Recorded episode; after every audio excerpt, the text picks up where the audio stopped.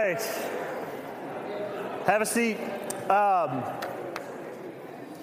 there will be some time afterwards for you to do that some more. And so, uh, in fact, we encourage it. Uh, welcome aboard uh, if you're just joining us in this series. We're right in the third week of a five week series called This Place. And it is about this place, it's about this community, this congregation that we call uh, Christian Church Buckhead. And as you may have already seen on the front of the bulletin, if you got one of those, we've done a lot of the front end work for you. You can read about what this series is going through and whatever. But uh, essentially, all we're saying is that when we think about this place, when we think about this church, we want this place to be a few things. We want this place to be a place of safety. We talked about that a couple weeks ago. A place of challenge, a place of laughter and joy, a place of prayer and being prayed for, a place of service, and so on. And all of these things have come from one New Testament book, one New Testament letter called the Letter to the Philippians. So if you have a Bible, that's where we're going to be in a few minutes. But we've pulled all these things from there. We didn't just sort of make these up out of the air. We just read through this letter, and it's like, man, there's just these things that the writer Paul keeps saying to this church in Philippi, like when you gather, when you come together. These are the things that are important. You should be a place of these sorts of things, right? So two weeks ago, we talked about how what we hope is the case is that this place, this church, is a place where you can safely work out what you believe, that you can sort of hammer that out in safe, supportive, and genuine friendships, which means that if you don't know what you believe, well, this is a good place to come and ask questions and to uh, just experience that exploration of the great questions and issues of faith. So we hope, we hope that it is a safe place to do that. We talked about that last week. Dan preached just a great sermon on it's also a place of challenge where wherever we are in our faith, that we're challenged to take the next step, right? And so, uh, all Jesus is concerned with when it comes to our faith is just the next step in the journey, which means that if you're someone who doesn't quite know what you believe, it's not, I mean, you're not quite there as far as the Christianity thing goes or whatever. It's like the next step for you isn't this, like, I'm going to become a missionary. That's not the next step for you. The next step is perhaps just exploration, just learning more, just asking questions, and just sitting in this arena where you can be challenged to take next steps. So we talked about that. Today, I want to talk about this that this is a place of laughter and joy. Are you with me on that? And then the second part is so important that it's, it's a place of finding God's goodness in all things. So, just to read this again, that this is a place of laughter and joy of finding God's goodness in all things. So that's what we're going to do today. That's what we're going to explore today. We'll get to the verse, just one verse today. We'll get to this in a moment. But uh, I just want to put this in front of you and say that this, this is the kind of place, at least a part of the kind of place that we want to be a place where there's great laughter and joy, and uh, that comes from finding God's goodness uh, in all things. This is perhaps my favorite rendering of Jesus. Uh, th- there are many, many paintings of Jesus. There are many movies made of Jesus. There are many drawings of Jesus. There are many, you know, comedy routines about Jesus. And they all sort of stand there and say the same thing to us, which is Jesus is not a funny guy. And so when you see a rendering like this, uh, for those who are listening in later online, it's a picture of Jesus laughing, a rendering of Jesus laughing. When you see something like this, this is not the normal first run image that we get in our heads when we think of Jesus. Of all things, Jesus isn't funny, and he's definitely not laughing. He's dead serious. Like this is what this is the idea we get of Jesus. Now, the rest of the paint, like you know, this one, this painting I love, or this rendering I love, because the rest of the paintings just sort of have Jesus. If you pay attention to those, if you look at these things, they just have Jesus like floating around through culture, through the world, kind of emotionally removed from the people around him, kind of in a daze, right? Almost looks conf- Jesus always looks homesick in the pictures, in my opinion. When you look at him, there's like all this activity going on around him, and he's just sort of staring off into the distance, like, I, I want to go home. You know, I just don't want to be here. Like at summer camp, that one kid who's just off, I just don't want to be here.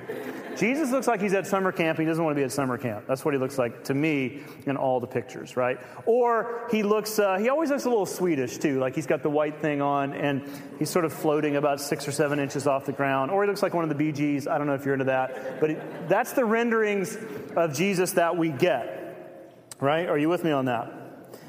But this one is so different. This one is like we get this picture that there's a, there's a humor, there's a sense of humor to it. And it reminds me of the psalm uh, in chapter 2, verse 4, where the writer says, He who sits in heaven, what? Laughs. Now, if you read this psalm, the first three verses are pretty funny because it's all about how we as people think we got this thing figured out. Like we're scheming and plotting and we're going to like take over the world and whatever. And then verse 4 enters in this sort of reality that God just sort of laughs at us. He just laughs at our plans. He laughs at what we think we're going to do. He laughs at how awesome we think we are. He laughs at how, like, in the moment we think we are, like, all history revolves around us. Like, he sort of laughs about that. He has this sense of humor that's sort of rooted in reality, which is quite sad. And so the humor comes out, sort of the laughter of God comes out. But back to the picture of Jesus laughing. This rendering of Jesus that you see on the screen hung in the hallway of the church where I grew up. It was in the back hallway downstairs near the rear exit, so it wasn't something you'd see unless you knew where it was. And our church was full of Jesus paintings. They lined the hallways of the building. In fact, my friend and I used to break in at night with a video camera and do voiceovers to the paintings. it's part of the reason I'm in ministry. Like, I just feel like I owe God a little bit of my time. You know, like, after, after some of the things that we said on those videos, which I wish to this day I knew where those were located. But uh, nevertheless, all of the paintings of Jesus that fill the hallways of our buildings were, again, a little creepy and a little unattractive a little scary. But this one, the one where Jesus laughs, was the one that I always liked. It's the one that caught my attention. It was this kind of Jesus that framed my experience as a high school student in my home church. I was raised in the faith on the idea that Jesus was not out to take away joy, but to bring more of it. That's what I was raised on. That Jesus wasn't here to steal joy, but to bring more of it. Jesus wasn't here like we always sort of picture Jesus coming in to shut the party down. But in fact, if you read the Gospels, Jesus came to party and to bring the parties up to a respectable level and to say, this is what real joy looks like. And for me, it was that kind of joy that lived within the Jesus story, not the fear that we're all so used to, but it was the joy that lived in the Jesus story that brought me to faith. It was the joy of his message and his life, this hopeful outlook on the world and all its people. That's what led me to trust Jesus, not fear, not anger, not his wrath, right? I was baptized because I loved Jesus, not because I was scared of hell. I was drawn to the joy and the peace that he was promising that he would bring to the world. And as kind of a confession, this is the way I've always structured my ministries throughout my career around the joy of the Lord, not around his anger, but around his joy.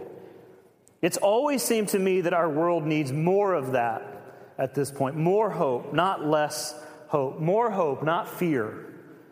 Now, as a pastor for nearly 20 years at this point, I'm no fool to think that in this room today, as it was in last service, that this room isn't filled with all kinds of hurt and pain and sorrow and hope, hopelessness, doubt, confusion, and even fear. Like, I'm no fool to think that doesn't exist.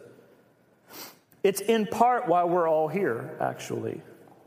We're looking for that one thing to get us through the next 24 hours or the next few days. To be reminded of something, this message of hope, this message that things will, in the end, work out, and that God is not absent from our world but he's alive and he's, a we- and he's well, and he is working to bring renewal into our lives. Like, that's why we're here. It's part of the reason we're here, is to hear that. So I'm no fool in thinking that all the realities of life don't exist in this room because they do. But my ministry has always been a combination of holding out the joy of the Lord against the backdrop of the reality of pain and suffering. In other words, I've always felt like being in this place together as a church and being in community with people within the church should be driven not by fear, but by hope. And hope, as you'll see, sits at the heart of what joy is. Are you ready? Philippians 4, verse 4, Paul says this to the church, and he says it to us today Rejoice in the Lord always. Again, I will say, rejoice. Let's say that together. Ready? Rejoice in the Lord always. Again, I will say, rejoice. I like the structure of this little command. There's some verses before it that sort of set the stage for why he's saying this.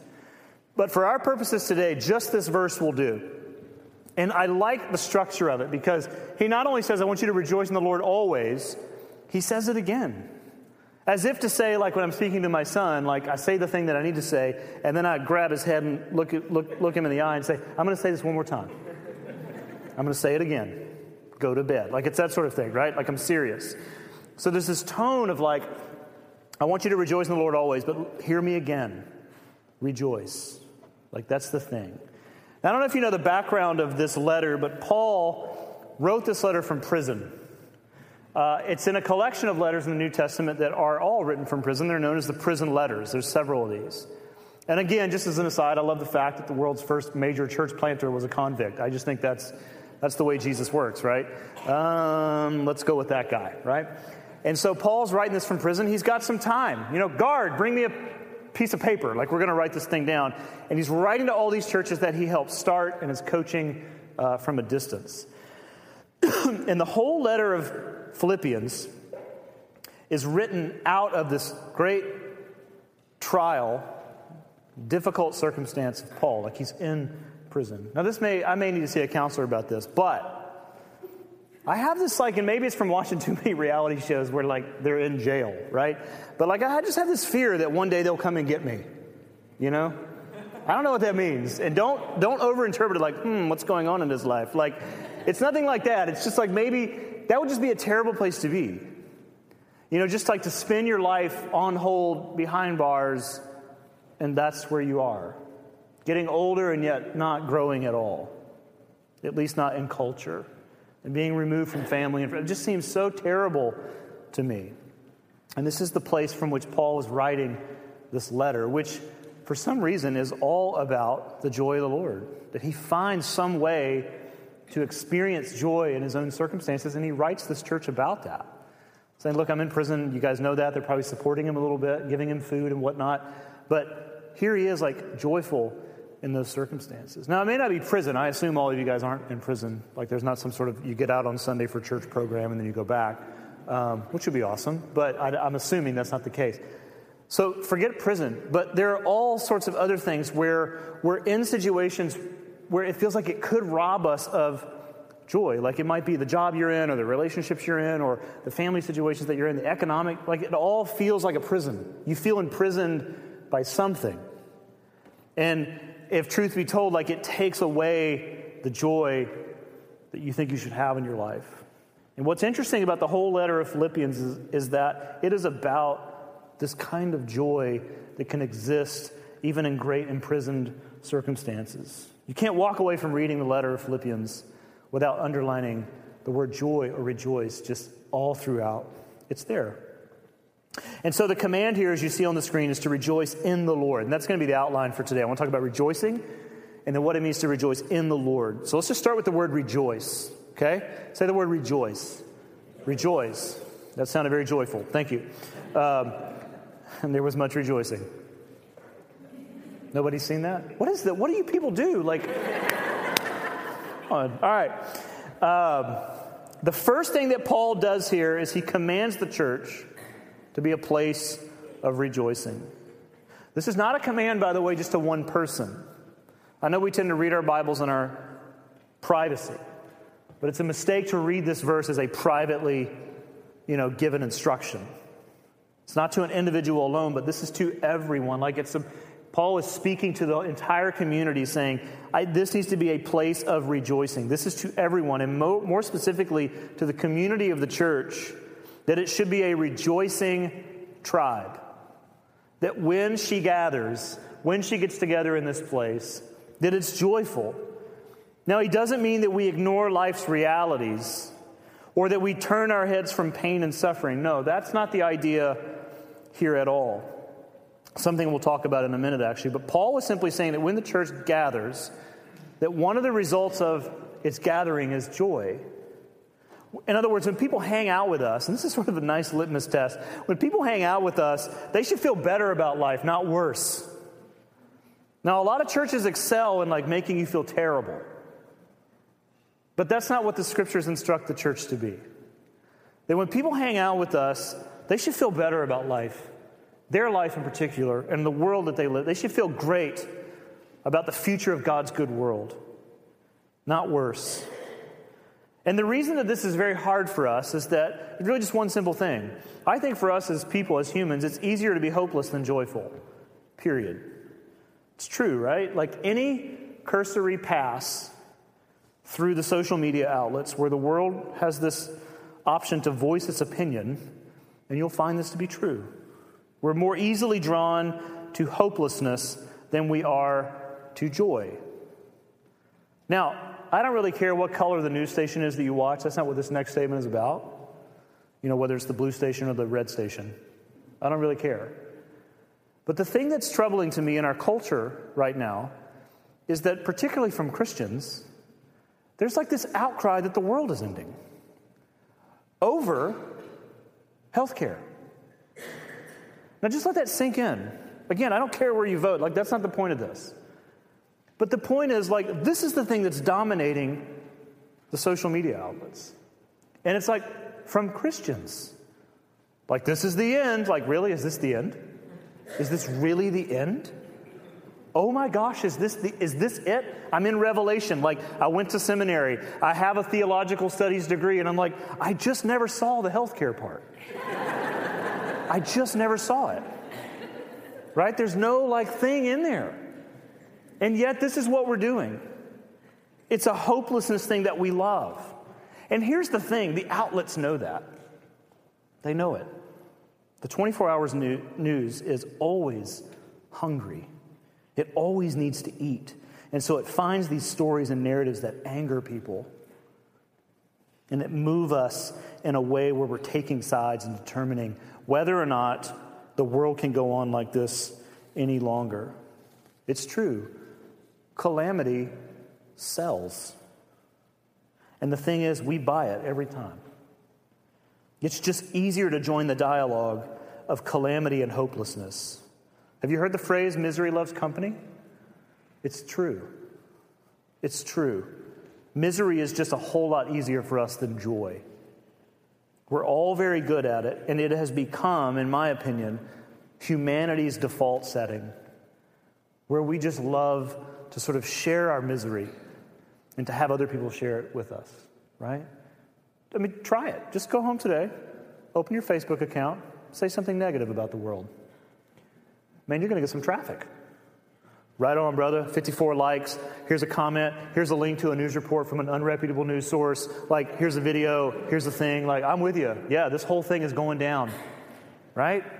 It's going down.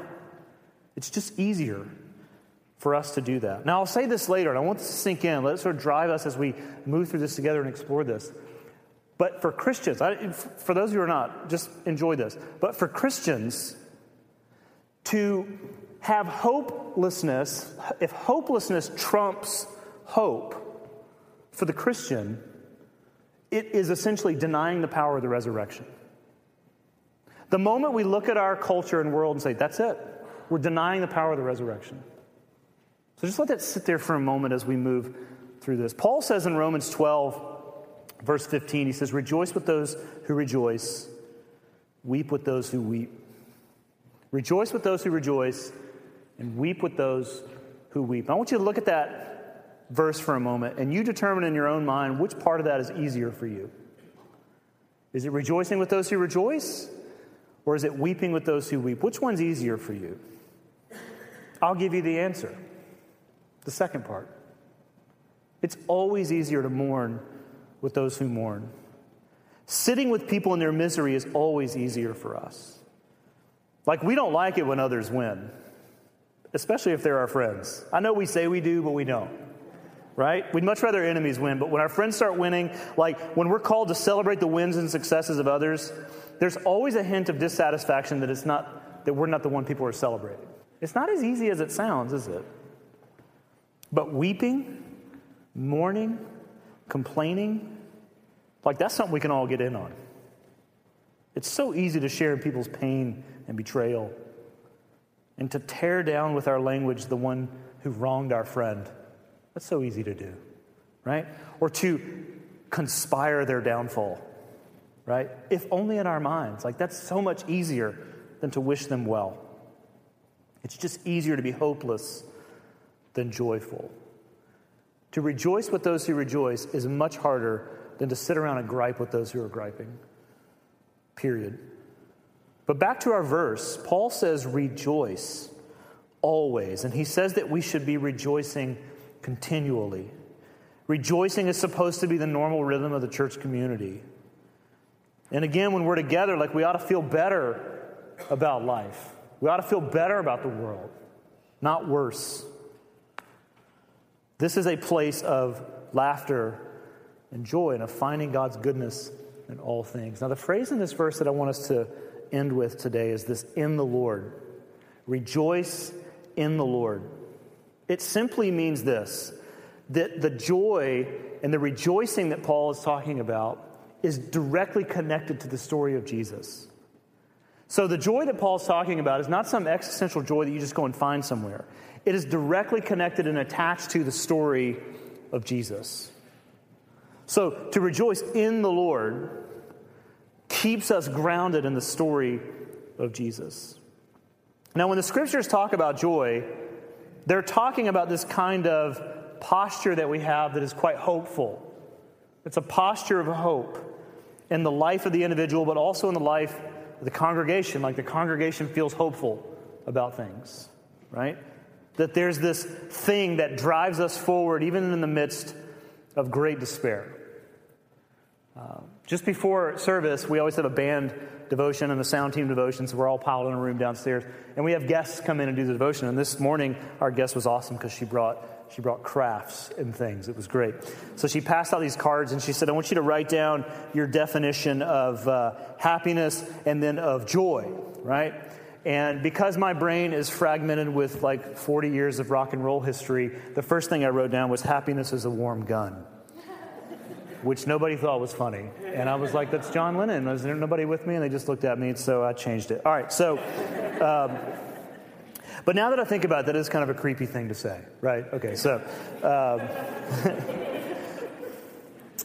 um, and so we basically all sat around and talked about this, and happiness seems to be this thing that makes us smile in the moment, right? It's a funny show, it's a funny joke, it's a thing you did for me, it's. Uh, I got on the interstate and there was no traffic. Like, I'm just happy. Like, everything's a good day, right? But joy seems to be this thing that propels us through the moments and the seasons where we can't smile. And that's what we determined as a group. Just like joy is the thing that pulls us through those seasons when we can't smile. And so that's what the scriptures talk about when they're talking about joy and rejoicing. It's just that this posture of hope, even when it doesn't feel very hopeful. Joy is rooted in knowing that the outcome is going to be good. Again, not some sort of like I'm just imagining this going to be good, but a real knowledge that the end result is good. Now, for the early Christians, this was all about the resurrection. All about the resurrection. See, the resurrection is what brings ultimate hope, yes? If the resurrection happened, then we've got something to go on.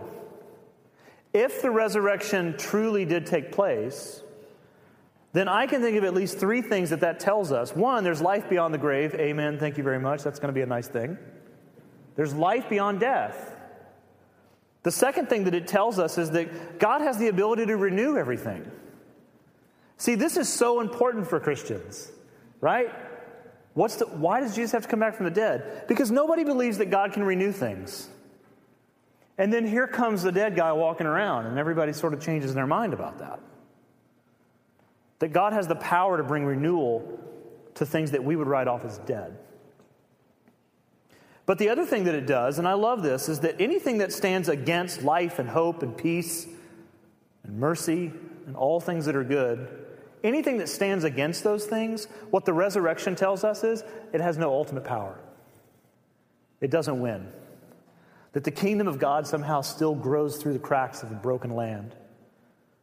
It still blooms in the midst of great drought. That anything that stands against life and hope has no power. And the absence of joy is essentially the absence of hope. It's the fear that nothing is going to work out in our lives or in our world. I think what drove the early Christians, specifically the disciples of Jesus, what drove the early Christians was not theology, but an event. Right? Not theology, but an event. A guy came back from the dead. That's what drove the early Christians. What moved the early Christians was an event, not a theology, but the reality that Jesus came back from the grave.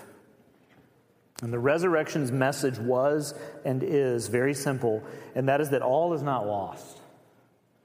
All is not lost. There's a sense in which if we choose hopelessness over joy, as I said before, we are, as followers of Jesus, denying the power of the resurrection. So, the day that the Christian thinks something like healthcare is going to take the world down, it's denying the power of the resurrection. It's misinterpreting what brings the world down. Now, you just insert whatever it is that drives you to the brink of hopelessness, and then back up and say, What am I saying about the resurrection if I choose to go down that path? Am I mourning something that doesn't even need to be mourned? Am I weeping with something that doesn't deserve my time? And could I be leveraging that energy to rejoice in the things that are true? Like Jesus is coming back. And this is the cool thing. And all of life will be renewed, all of creation will come to a good end. Like that's the kind of thing that joy is supposed to be anchored in. Paul says in 1 Thessalonians 4, verse 13, he says, But we do not want you to be uninformed, brothers about those who are asleep, which is a way of saying that those who have died. That you may not grieve or mourn, as some versions say, as others do who have what? No hope. Now, the scriptures say in Ecclesiastes there is a time to mourn and there's a time to weep. But the other part of that verse says there's a time to laugh and a time to dance, which means there's a balance. There's a balance of knowing when to mourn and what to mourn. But there is also a life to be lived with dancing and laughing. The book of James says um, in the New Testament says, if anyone is happy, let him sing. Right? That's what singing is. It's like this thing that we do when there's joy. And that doesn't mean we're happy. I mean, the blues. I mean, the blues are really anchored in this kind of hopeful outcome, even though the situation at hand is terrible. And so we sing. If anyone has that, we, we sing. And just like, it's so incredible, like music. We sing every week. Why do we sing every week? Not to warm you up, like just so I can come up and have a good crowd. That's not the point of singing. We sing because there's hope, right? Now, I think all singing is that, whether the artists recognize that or not. I mean, we're the only species, like, where we sing and people come and watch the singer. Like, what is that? That never happens with like rabbits. Like, there's no like all the rabbits going, you got to come see this. This is the best rabbit singer. And like, you, you, you come upon them in the jungle and it's like, what's going on? It's a concert. It's the rabbit, you know, the rabbit concert. Like, it never happens. They don't care. But there's something within the human that has to sing and to express this kind of thing. And so we, we gather and we sing. And that's we do so because there's joy, there's hope. And I just want to end with this. Joy comes from knowing the good future of God's world. Joy comes from knowing the good future of God's world. One of the roles of the congregation, the church, relationally, is to keep reminding each other of this truth, to keep pointing out the ways that God is working and the lives of people around us, and to keep turning people's heads towards God's goodness, towards those events and experiences where resurrection is showing itself in the lives of people, showing us where God's goodness well. Because we're not as objective as we think we are when we just think about ourselves. We're quite subjective, actually. And we need other people to point at us and say, God is working through you, and this is how I've seen it happen. Because we don't always see that. We don't always recognize that God's moving in our lives. Because we're, again, we're not as objective as we think. So let me give you some next steps here on experiencing joy, rejoicing in the Lord, and so on. These are just three very simple things. One is, I, well, before I get into the one, I think from experience that we, ex, we experience the joy of the Lord the best when we share it. And I think that you'll recognize that to be true in your own life. But let me just give you three things that you can do um, as well. One is that for those who are serving in this place every week, we'll just talk about this building for a minute. Um, I did this last hour with them and said, look, if you've got kids downstairs being wrangled by teachers and leaders and volunteers, like, say thank you. Like, just stay a little bit longer and thank them for what they're doing in the life of your children. Like, if you're a teacher in second hour here, I mean, I hope that happened today. I hope that people came to you and said, Look, I never said thank you, but thank you. My kid loves you. They always talking about this. They want to be here. Like, trust me, a volunteer feels at times like nothing is working and that it's very, very lonely. And it just helps if those who aren't volunteering to sort of look at those who are volunteering and serving them in some way and saying, God is working through you, and I never tell you, but I'm going to tell you that. I'm going to tell you that today, right? Or just the band, like, thank you. Like they're here, they're here at 7:30. I mean, where else do rock and rollers get up and play music at 7:30 in the morning except in a church building? Like that's the only place that that happens, and they're here for you to help you to experience the joy of the Lord through music. Do you thank them? I mean, I'm not saying you have, don't do that. Don't rush them. Uh, but you know what I'm saying? Like, oh, I feel guilty. Good job. Great job. I hate the music, but great job, right? Uh, but just, you know, point to them and say, God is working through you. You know? Give, give Nick, our bass player, a hug. You know what I'm saying? Like, hug a bass player day. We're going to dub today Hug a Bass Player Day, right? So before you leave today, give Nick a hug and say, Thank you. Thank you so much for all you do. Maybe you're in a small group Almost 70% of our people are. It's a big percentage. And those are great circles for this sort of thing where you can just look across the, the room and, and point to somebody and say, God is working through you. You have done so much for me and my family or my faith or whatever. You got to start having those conversations. Small group isn't just about, you know, five questions and a prayer. It's are we talking to each other in these ways? We, are we rejoicing together? Another way to do this, and I'll close with this, is just simply in the service that we give to the city in which our church is located. Uh, I love the fact that like 100 people are signed up to do serve the city projects over the next couple weekends here out of this church. I love that. So so incredible. And just the joy that we can bring to those in greatest need just by serving our neighbors and being good neighbors and bringing joy to the lives of those who need. Does that make sense? Joy comes from knowing the good future of God's world, knowing that all is not lost, and knowing that in the end, everything will be renewed. This is the message of the gospel. And the Christian has to know that. And the Christian has to walk through life regardless of what's happening to him or her in whatever situation, the outcome is good. The outcome is intended. The outcome is what God has always wanted it to be. And therefore, we have hope. We don't walk around hopeless, but we walk around with hope. Because to live hopelessly is to deny the power of the resurrection. Because the resurrection says, all is not lost. Hang with me, trust me, follow me, and all the way to the end and we will see good things. Which is a nice lead in to our time of communion. And I won't say a lot here, maybe just 30 seconds as we set this up. But communion is essentially that thing that the church has done from the beginning that reminds the church that God is faithful and that though he has died, was buried, and resurrected and gone, that he will come back, that he will come and renew all things, that he will return.